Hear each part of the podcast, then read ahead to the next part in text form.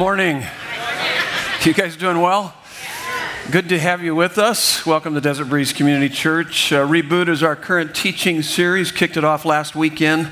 Talked about uh, talk uh, rebooting our lives spiritually. This weekend, rebooting our lives emotionally. Restore to original settings. If you if you have your Bibles, you can turn to Psalm 42. Is where we will be this morning. Psalm 42. Also, take a look at your sermon notes there, part of the intro. Last weekend, we talked about Christian hedonism, maybe a new concept for some of us. But uh, at Desert Breeze, we want to help unchurched people become fully devoted followers of Jesus Christ. We want to help hedonists become Christian hedonists.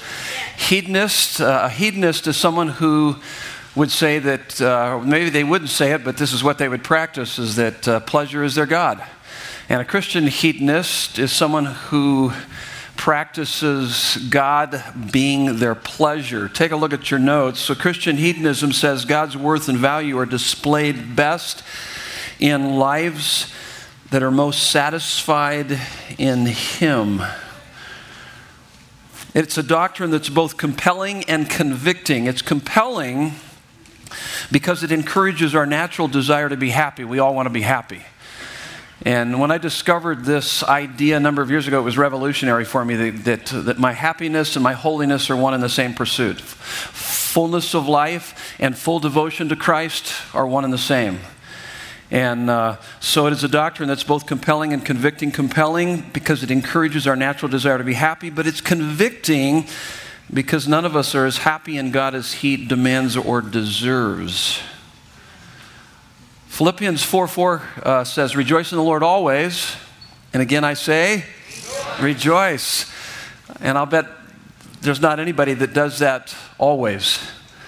We all struggle by rejoicing in the Lord always. In fact, take a look at this quote, Charles Spurgeon, on your notes. Those who are beloved of the Lord must be the most happy and joyful people to be found anywhere upon the face of the earth.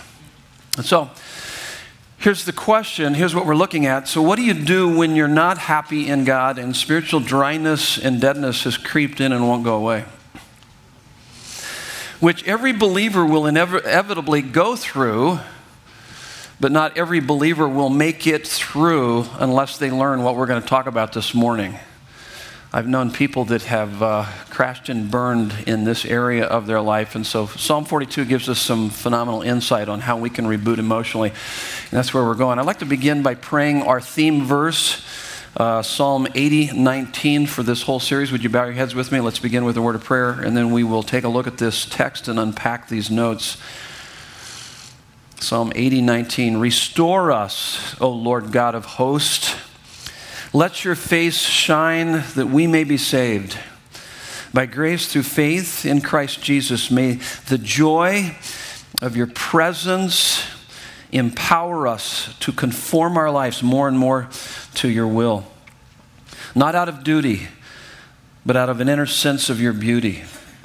And God, we pray through the study of your word, the work of your Holy Spirit, give us an emotional wealth a fundamental inner joy and confidence that no person or thing or circumstance can rob us of, but only enhance and deepen in our relationship with you for your glory. In Jesus' beautiful name, we pray these things. And everyone said, Amen.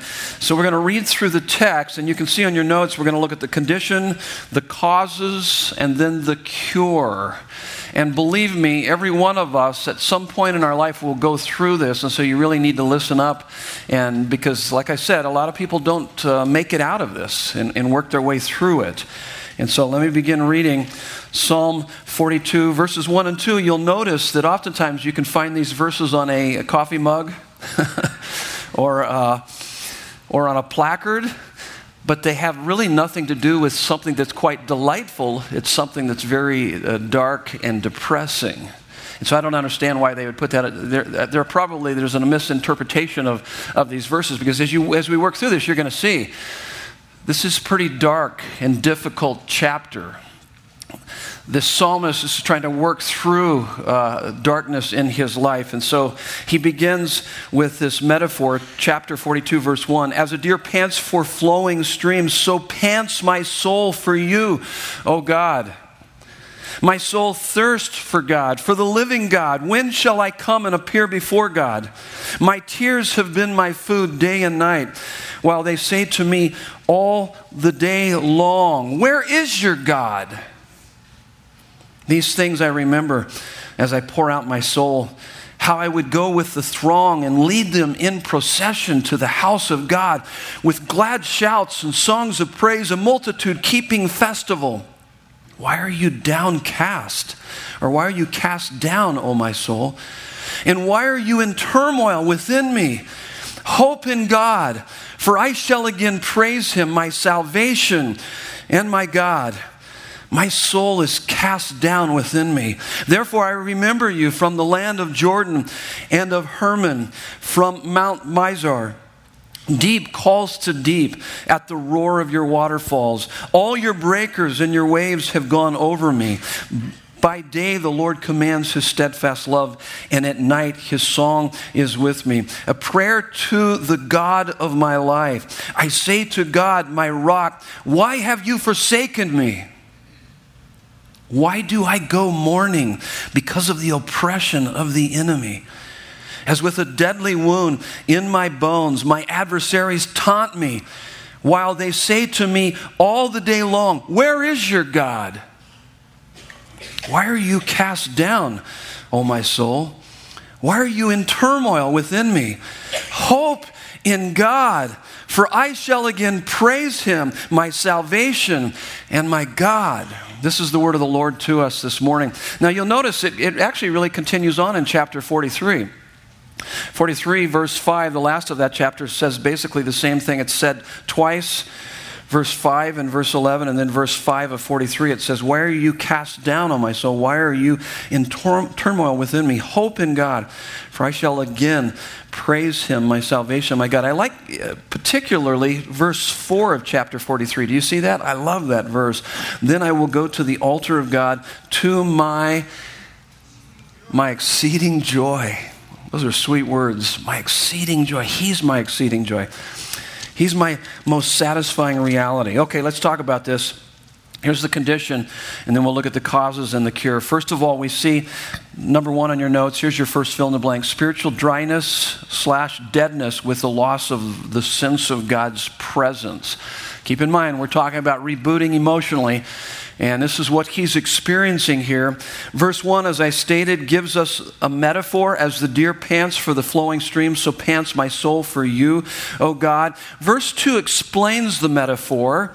My soul thirsts for God, for the living God. When shall I come and appear before him? So he's kind of giving explanation of what he's talking about here. Now, typically, deer don't wait until they are desperately thirsty to look for water. Instinctually, they look for water before they're desperate. This deer, the psalmist, comes to the stream, God, but it is dry.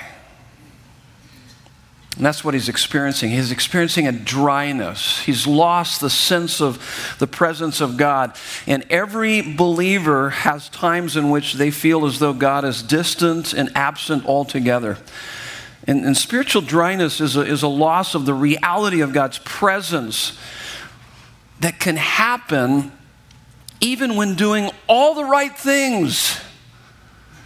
You can be doing all the right things and still experience spiritual dryness.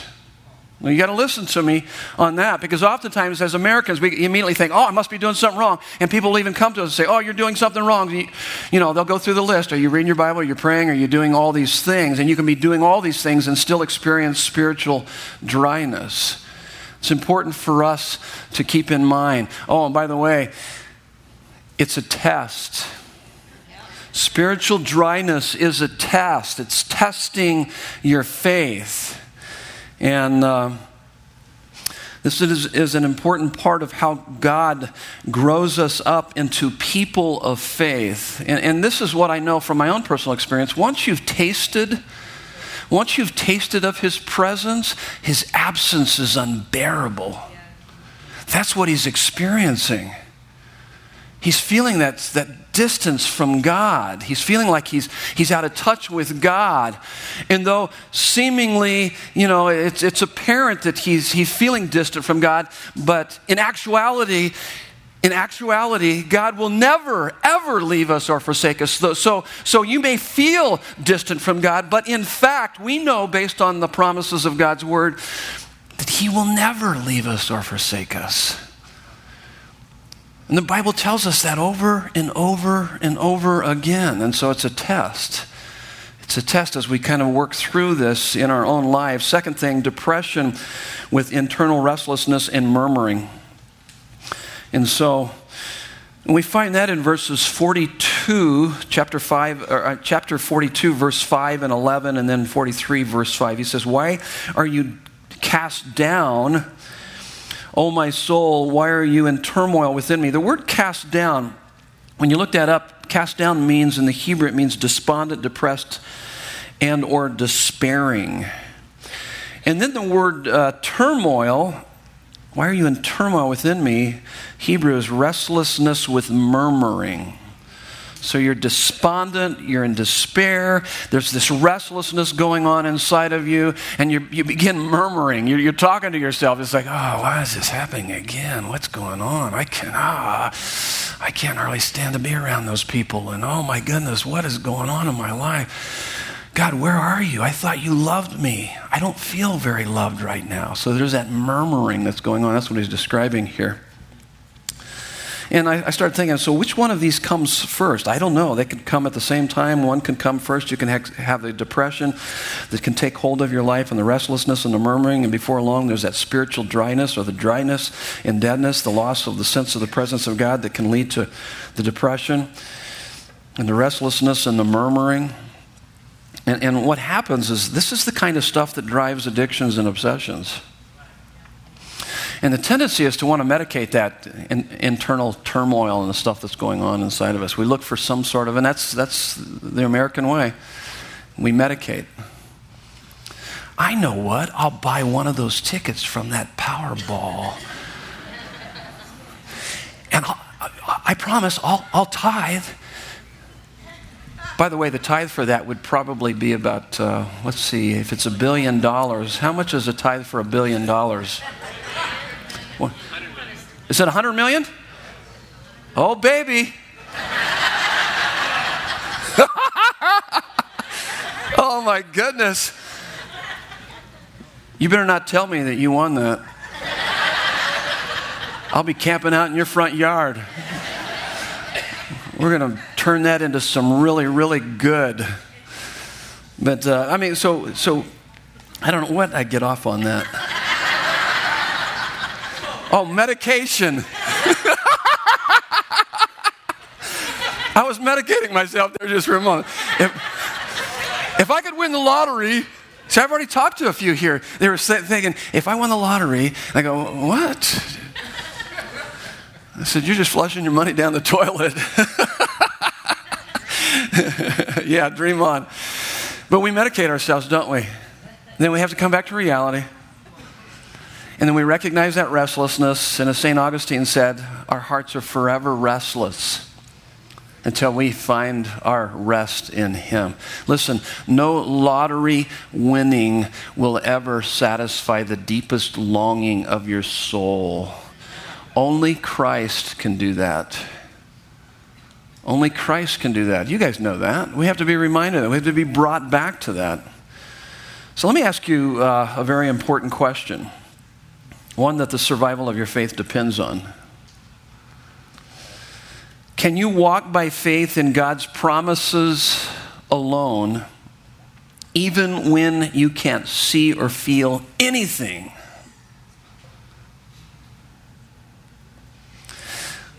I've, I've been told that people caught in an avalanche, snow coming down the mountain, they're trapped, they're twisted back and forth and turned all around, usually are so disoriented that they begin digging in the wrong direction. That's why they need help. I also know this for fact that uh, if you're not instrument trained, if you're not an instrument trained pilot, there was a group that was coming out of uh, Prescott a number of years ago when I was working out of Palo Verde, and they got caught in a storm. They became disoriented and they flew the plane into the ground and killed all four of them. There's a disorientation that takes place in our life during times of spiritual dryness and depression, and we can do some pretty crazy, stupid things as a result of that. And we need to come back to the instrument panel of our lives, God's holy word. Because that's our only way out, is to keep coming back to the, to the reality. My feelings are saying one thing, but the fact is, this is what God's word says. And uh, it's important for us to keep that in mind. Just because God feels absent doesn't mean that he actually is. Just because you can't track his footprints doesn't mean he's not walking with you or beside you. Remember, we did a couple weeks ago a daring faith for 2016? You guys remember that? Show of hands? Four, five, six, seven, seven. Okay. Some of you are starting to raise your hand. Okay. Yeah, I know. There's a bunch of you that listened online. I saw that. That's cool. You need, you need to listen to that. A daring faith. We talked about what faith is. Hebrews 11 1 says faith is being sure of what we hope for, certain of what we do not what we do not see. We live by faith and not by sight. 2 Corinthians 5 7. God does some of his best work in our lives during times of darkness.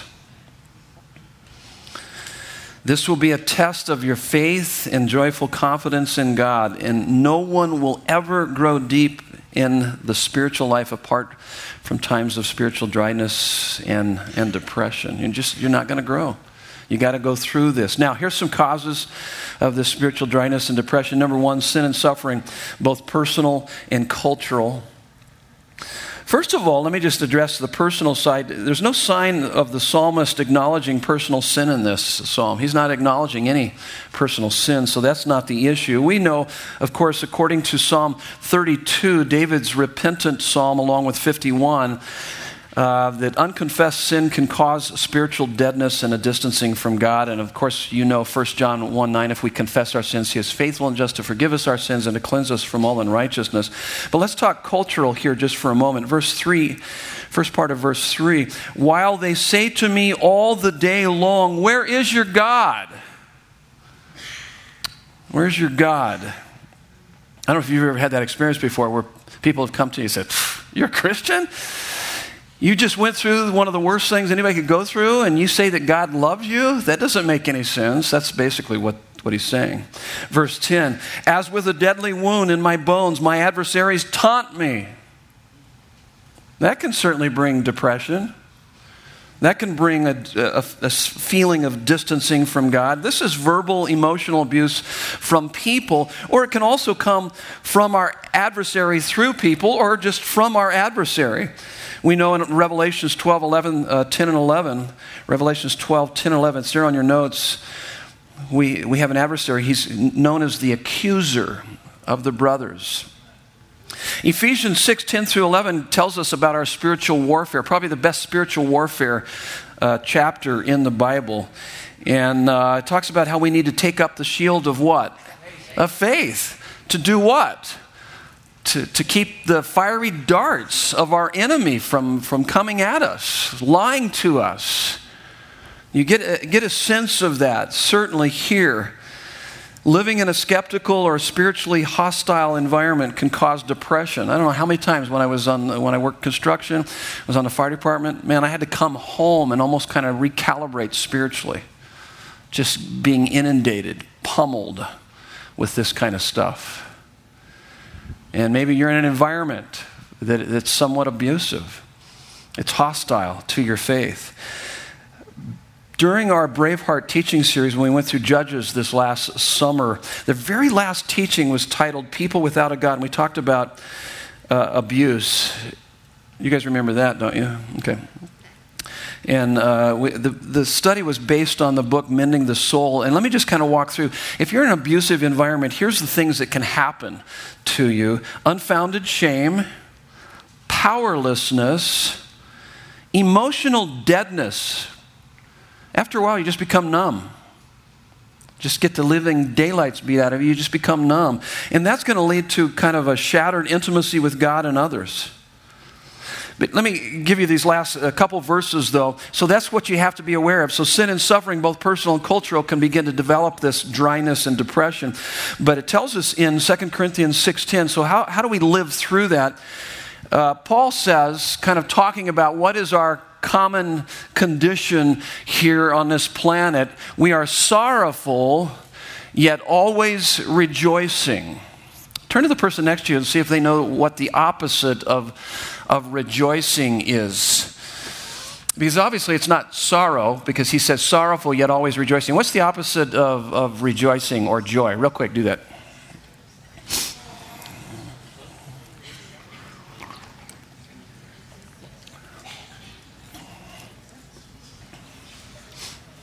See, most people think immediately sadness. Isn't that what most people think? The opposite of joy is sadness. Actually, he's saying sorrowful yet rejoicing. Actually, the opposite of joy is not sorrow, but it's hopelessness. Because he's saying that these are happening at the same time. There's another verse that kind of helps us to understand that. 1 Thessalonians 4:13. It says there in that verse he says, "We grieve, but we don't grieve as the world grieves because we have what? We have hope. We have hope. So here's the deal is this world busted up or what? It's a mess. You watch too much news, you're going to be weeping and crying and grieving all the way to heaven. And that's not a good way to go. But, but there's this balance, I think. He says, sorrowful yet rejoicing. I believe that Christians should be the saddest people on this planet and at the same time the most joyful people on this planet. Does that make sense? It almost sounds like a contradiction, but we should be, we should be sad over the brokenness of the world, but you don't stay there. We have hope in our Savior who has come to redeem us and restore us. And so if you're sad all the time down in the dumps, it's because you're not living in the reality of the fact of the joy that we have, the hope that we have in Christ. But if you're skippity doo dah, skippity day, my oh my, what a wonderful day all the time, you're out of touch with reality. You need to balance that out and hang out with some broken up people and busted up people. And then you go, oh my goodness, this is really bad. Yes, it is. You, you know, you probably haven't watched enough news lately.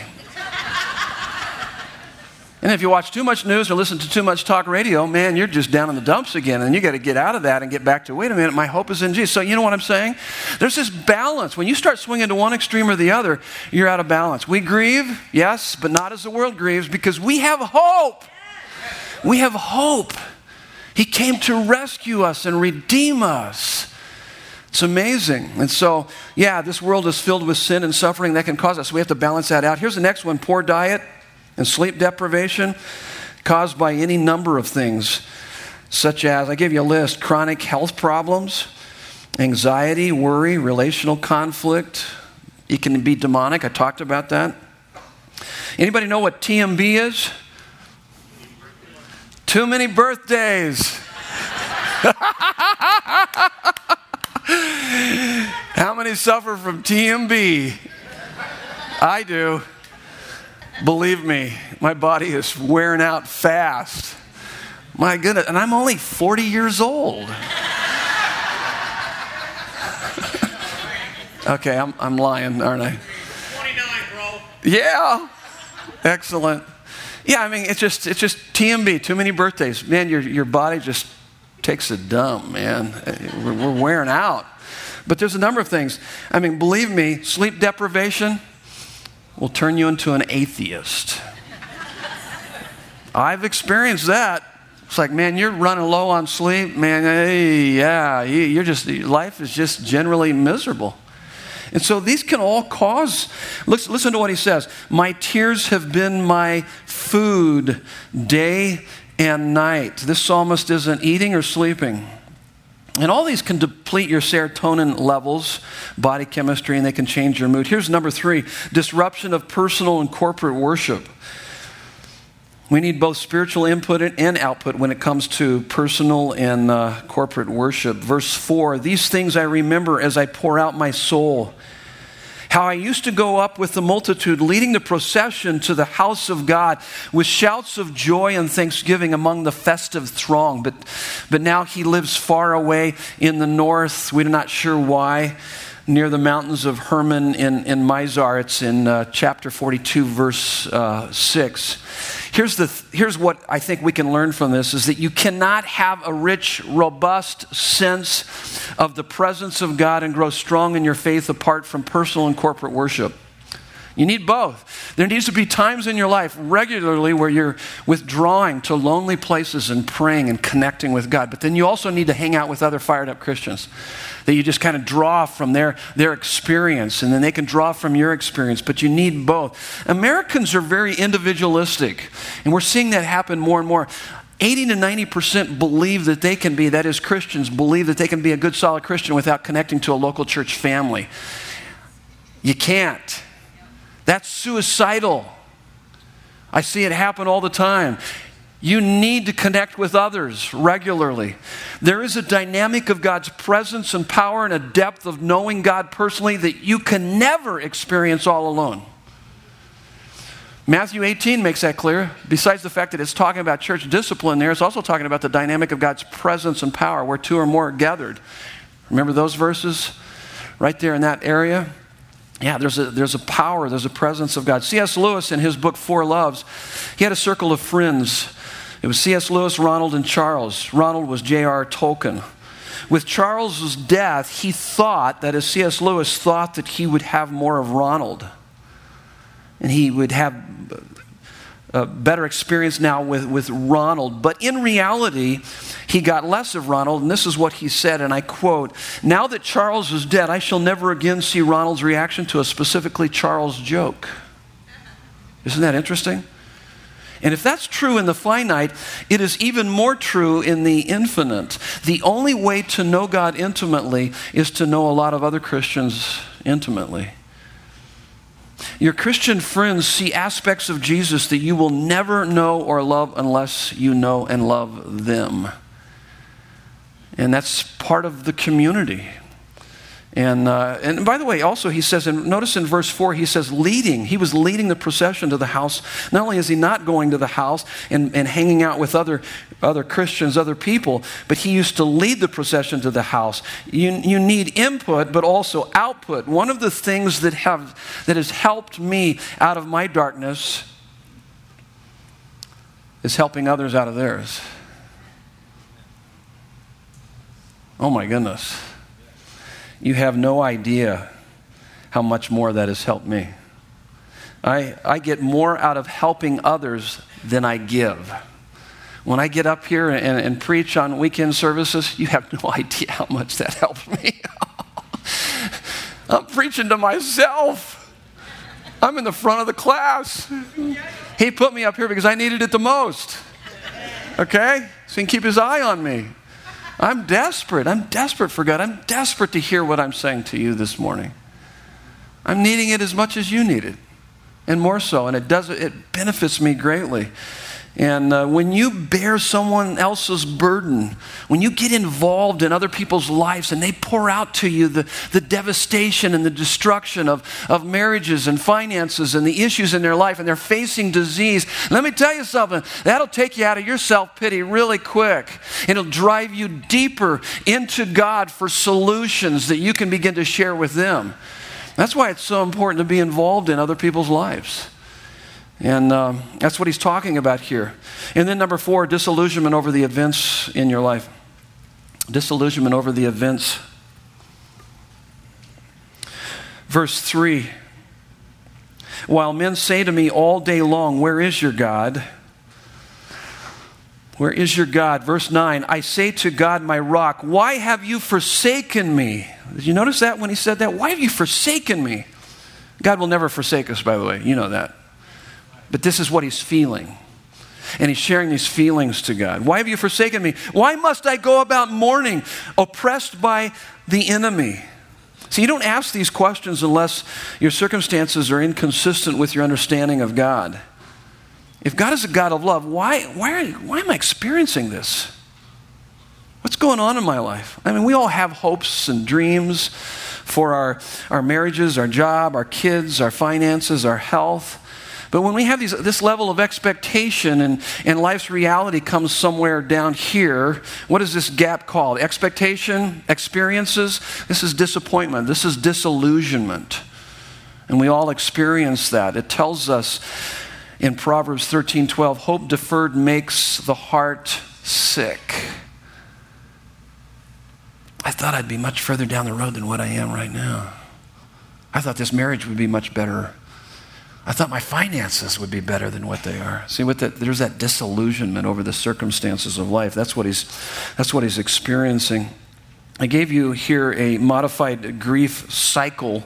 It's on your notes. It starts with shock, world falls apart, then it leads to sorrow, your heart is broken. And then you've got to you got to struggle through why? Why is this happening to me? Why? Why? Why have my kids gone south? Why did or maybe you've lost a child? Why has this happened? What's going on? Why God? Why me? Why now? Why this? We see Job ask that question over and over again. Why is this? Did you know that Job never, never saw why he was going through the difficulties? And yet he saw God, and that was enough. That's what we need. By the way, all the why questions won't really satisfy you. You can have those answers, but what you need more than anything is to see Him.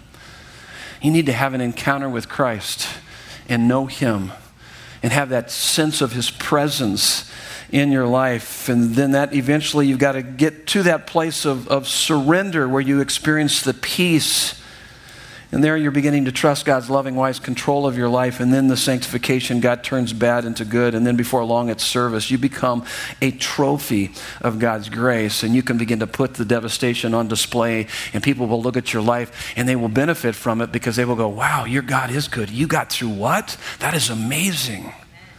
And God will use that in your life, and God will never leave you at any point in this cycle. But you must work through the cycle with all the disillusionment and all the issues of life. If you ask people who don't believe in God why they don't, the number one answer is suffering. If you ask people who do believe in God, uh, when did they grow most in their relationship with God? The number one answer is suffering.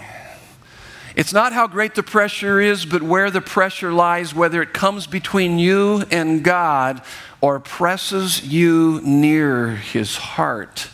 Hudson Taylor. You've got to allow it to press you into God much deeper. Now, What's interesting, and I believe based on the, all these different causes, we could probably lengthen the list a little bit more than that, but as Christians, we should be the most multidimensional and the least reductionistic in our approach to life and dealing with dryness and depression. And we should avoid pat answers. We can't just come up with some quick, easy fix. It's more complex than that. There are those who say everything is physical, so if you're depressed, you need vitamins, exercise, rest, and, and maybe some medicine. And I would say, yeah, yeah, that's, that's good. No doubt about it. Another kind of person might say that everything is psychological. You need support, encouragement, and a friend. And I would say, yes, that's good too. And then there's another kind of person that says everything's spiritual. They're more of the moralist. They, they say, Well, are you reading your Bible? Are you praying? Are you going to church? Are you, are you rebuking the devil? There's something wrong. There must be something wrong. You need to suck it up, get over it, stop whining. Sometimes people say that, and they shouldn't say that because it's much more complex than that. We try to reduce it down to some simple, easy steps. It doesn't work that way. It's much more difficult, it's much more complex, it's much more harder as we work through these things. But more than anything, we need to have an attitude about it. And, and let me just see. Before we look at the cure here. And the cure is going to be primarily in the spiritual realm. We need to cover these other realms too. But here's the attitude that I want you to begin to develop as it relates to finding your deepest happiness in God and your deepest satisfaction in Him. I'm going to, I'd like to throw a grenade in your lap with the pin pulled just for a moment, okay? And this is a quote from John Piper. It's a biography of Jonathan Edwards, and it was from uh, this biography titled A God Entranced Vision of All Things. Listen to what he says says. We should be blood earnest, deadly serious about being happy in God. We should pursue our joy with a passion and a vehemence that, if it must, would cut off our hand or gouge out our eye to have it. God being glorified in us hangs on our being satisfied in Him, which makes our being satisfied in Him infinitely important. It becomes the animating vocation of our lives. We tremble at the horror of not rejoicing in God. We quake at the fearful lukewarmness of our hearts. We, we waken to the truth that it is a treacherous sin not to pursue that satisfaction in God with all of our hearts.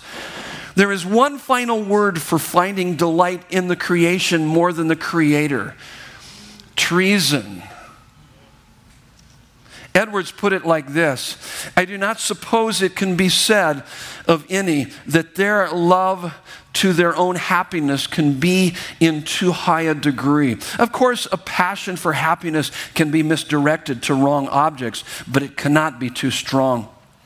He drew out the following doctrine Persons need not and ought not to set any bounds to their spiritual and gracious appetites. Rather, he says, they ought to be endeavoring by all possible ways to inflame their desires to obtain more spiritual pleasures. Our hungerings and thirstings after God and Jesus Christ and after holiness can't be too great for the value of these things, for they are things of infinite value. Therefore, endeavor to, to, to, promote spiritual appetites by laying yourself in the way of allurement. There is no such thing as excess in our taking of this spiritual food. There is no such virtue as temperance in spiritual feasting. Pretty heavy duty. I love it. That should be the most important thing you should do in 2016 cultivate a passion and a love and a happiness for Jesus that exceeds all others. That's what he's saying.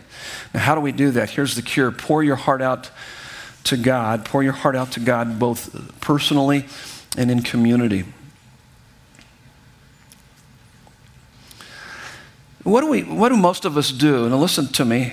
If you haven't been paying attention, pay attention now because this is important stuff.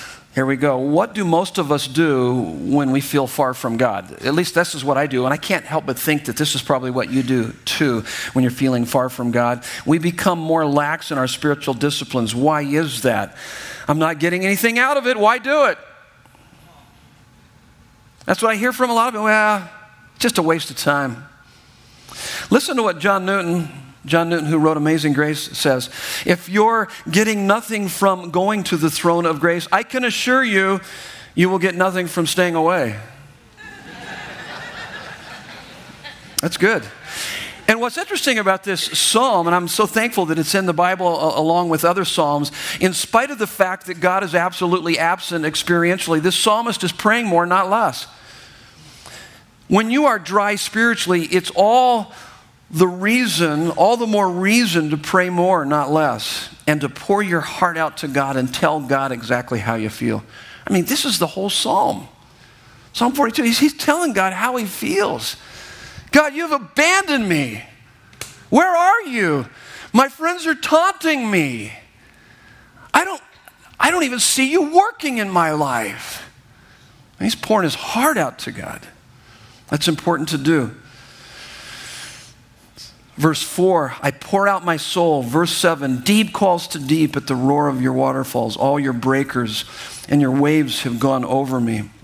Here's what I found is that religious people tend to stuff their feelings, secular people tend to express their feelings, and this psalm, this psalmist and the, whole set of psalms teach us a third way by praying our feelings. And this is what I've learned in, in my own life is that there's no, there is absolutely no healing in hiding. You can't heal what you don't feel. Feeling is the beginning of healing. You got to stop medicating it. You got to feel the pain. And then you've got to begin to cry out to God and take it to God in prayer. You've got to do that. We, what, what we, we typically do in America, we run to some sort of way to escape.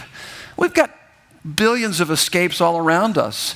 And that keeps us trapped. We've got to have that sense of desperation because then you begin to move into the sweet spot of total dependency upon the only one who can satisfy the deepest longing of your soul.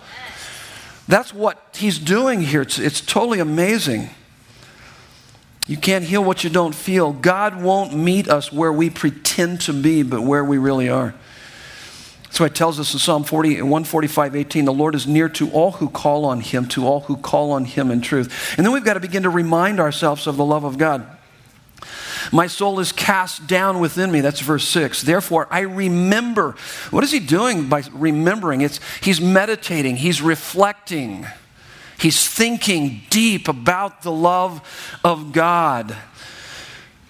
He's reflecting on God's love until his heart catches fire. Do you know what that means? Have you ever done that before? I don't feel like you love me, but I, as you begin to take a verse of scripture throughout the day about God's love, as you reflect on it, you keep going over and over in your head until your heart begins to catch fire with that verse. Verse 8, he says, By day the Lord commands his steadfast love. This is covenant love. I love it. Covenant love is never stopping, never giving up, unbreaking, always and forever love.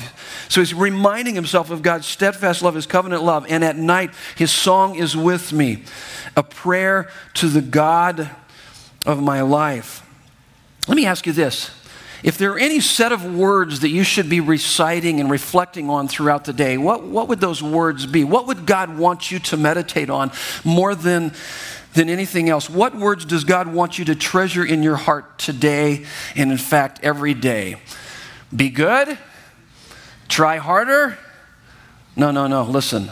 Here's the words. Here they are. And it's throughout the scripture I love you. I love you. And I died to prove that to you. Those would be the most important words you could you could have resonate deep within your soul and within your heart. But it takes some work to get them down there. It takes some meditating and reflecting and thinking. I love the part of the hymn from Fanny Crosby. She says, Blessed assurance in this hymn. Maybe you're familiar with it. We grew up singing it. Blessed assurance, Jesus is mine. Oh, what a foretaste of glory divine. Believe me, if you know that Jesus is yours, and you have an assurance that He will never leave you or forsake you, that is a taste of heaven. There's a taste of heaven. And, and then he goes on, and I love the next part. He says, filled with His goodness, lost in His love. When was the last time you were lost in His love? You know, it's a terrible thing to watch the Food Network late at night. Nancy and I were watching the Food Network. It was the best thing I ever ate. Have you guys ever seen that show? Best thing I ever ate. And it was this chocolate cake. Oh my goodness. It rivaled uh, Claim Jumper's Motherlode. You know what I'm saying? It was just like, oh, oh my goodness. Where can we get some of that? We were lost in that cake. And we were looking for what were we doing? We were meditating. That's meditation. A lot of those, if you we watch them bake it, we watch them put it together, mix it up. We're looking, oh, oh, oh. What do you think? Can we find a place here in town? She's on her, you know, she's on the internet saying, oh, maybe there's a what if there's a place open? I don't know. We can let's go find out. She was meditating. I was meditating. We were meditating together. We were enjoying chocolate cake. We never did find it. But we, but we were lost. We were lost in that. We need to be lost in His love like that. as we meditate on His love. Begin to look up all the verses and just talk about His love and just take them around with you. Oh my goodness, you will be lost in His love. There'll just, there won't be too much that will bother you when you understand that. When you, when you experience that more and more of, of His goodness and you abide in His love, as it tells us in John 15 abide, make your home in Christ's love, reflecting on it, enjoying it, saturated in it, and the more you will experience it and be fulfilled and more fruitful. Number three, identify your misplaced hope and reposition it in, in God. so you pour out your heart to God, you remind yourself of His love, you're just soaking in His love, and then you identify your misplaced hope and reposition it in God. That's what we see in verses 5 and 11. He says, Hope in God. And he's saying that because his heart is in turmoil, he's depressed. For I shall again praise him, my salvation and my God. In Psalm 3, I gave you the example here in your notes. Psalm 3, when David fled from his son Absalom. I mean, imagine this you're the king of this nation, and the son boots him out, is going to take over. And uh, what's fascinating about this story, two things were David's hope, two things were his, his joy, his confidence, his glory, his significance. First was his, his love for his son and his family. The second was the love and acclaim of, of, his, of his people. And he lost both of them. And then, right in the middle of this psalm, this is what he says. You're probably familiar with it. Psalm 3 3 says, But you, O Lord, are a shield about me, my glory and the lifter of my head. So he was identifying his misplaced hope. I'm in turmoil right now. This is, this is devastating. And yet, God, you, you are the lifter of my head. You're my glory. And he's repositioning it in God. How do you identify your misplaced hope? You look at your inordinate emotions. You look at your fear. You follow your fear back to your heart, to what is it you've placed your hope in other than God. You look at your inconsolable, your inconsolable emotions. David is sorrowful, but not in despair because his ultimate hope is in God. Having my son, having my kingdom is good, but having God is better. So, what we have to do is we have to rejoice in God until, until our hearts rest in Him, and then we begin to release our grip on those things we thought we couldn't live without. That's what he's doing. Identify your misplaced hope and reposition it in God. And then, number four, preach the gospel to yourself. We got to get really good at preaching the gospel to ourselves. Verses 5 and 11. Why are you cast down? You hear him talking to himself. Why are you cast down, O my soul? And why are you in turmoil within me? Hope in God, for I shall again praise him, my salvation and my God. At some point, the psalmist stops analyzing his heart. Now, you need to analyze your heart. You got to see where are you so that you can begin to share those and pour out your heart to God. But at some point, you stop listening to your heart and you start talking to your heart. He stops analyzing his heart and he starts talking to the heart. Every day, your heart is talking to you. And at some point, you have to say, Shut up, heart. Listen to me now.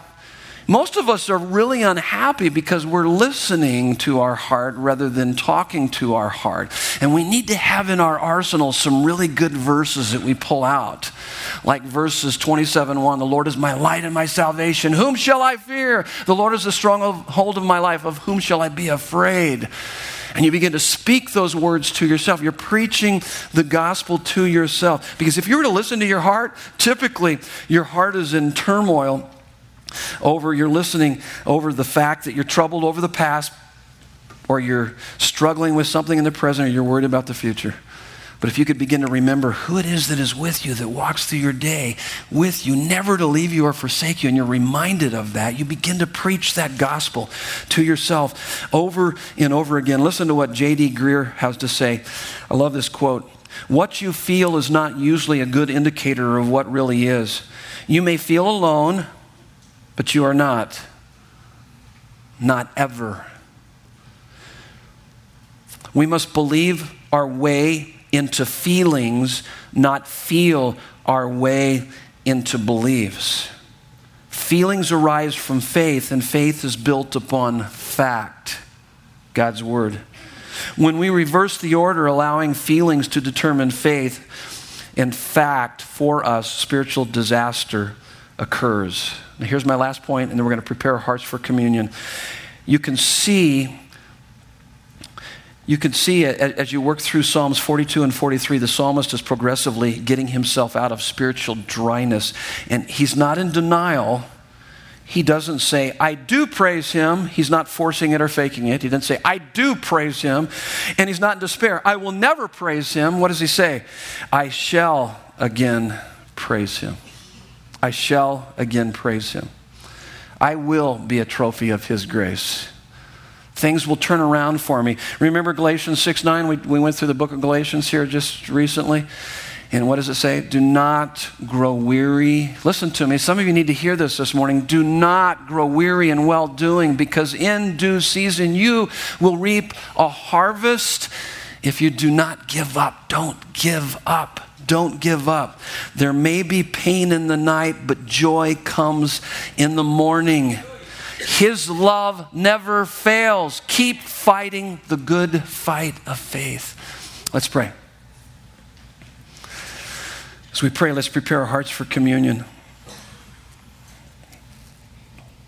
Father God, we can know you, you feel our every pain, you hear our every petition, you are working all things powerfully for our good in your glory, whether we feel it or not, because of the cross. Jesus prayed, My God, my God, why have you forsaken me? So that we can pray with confidence, Abba, Father, our daddy.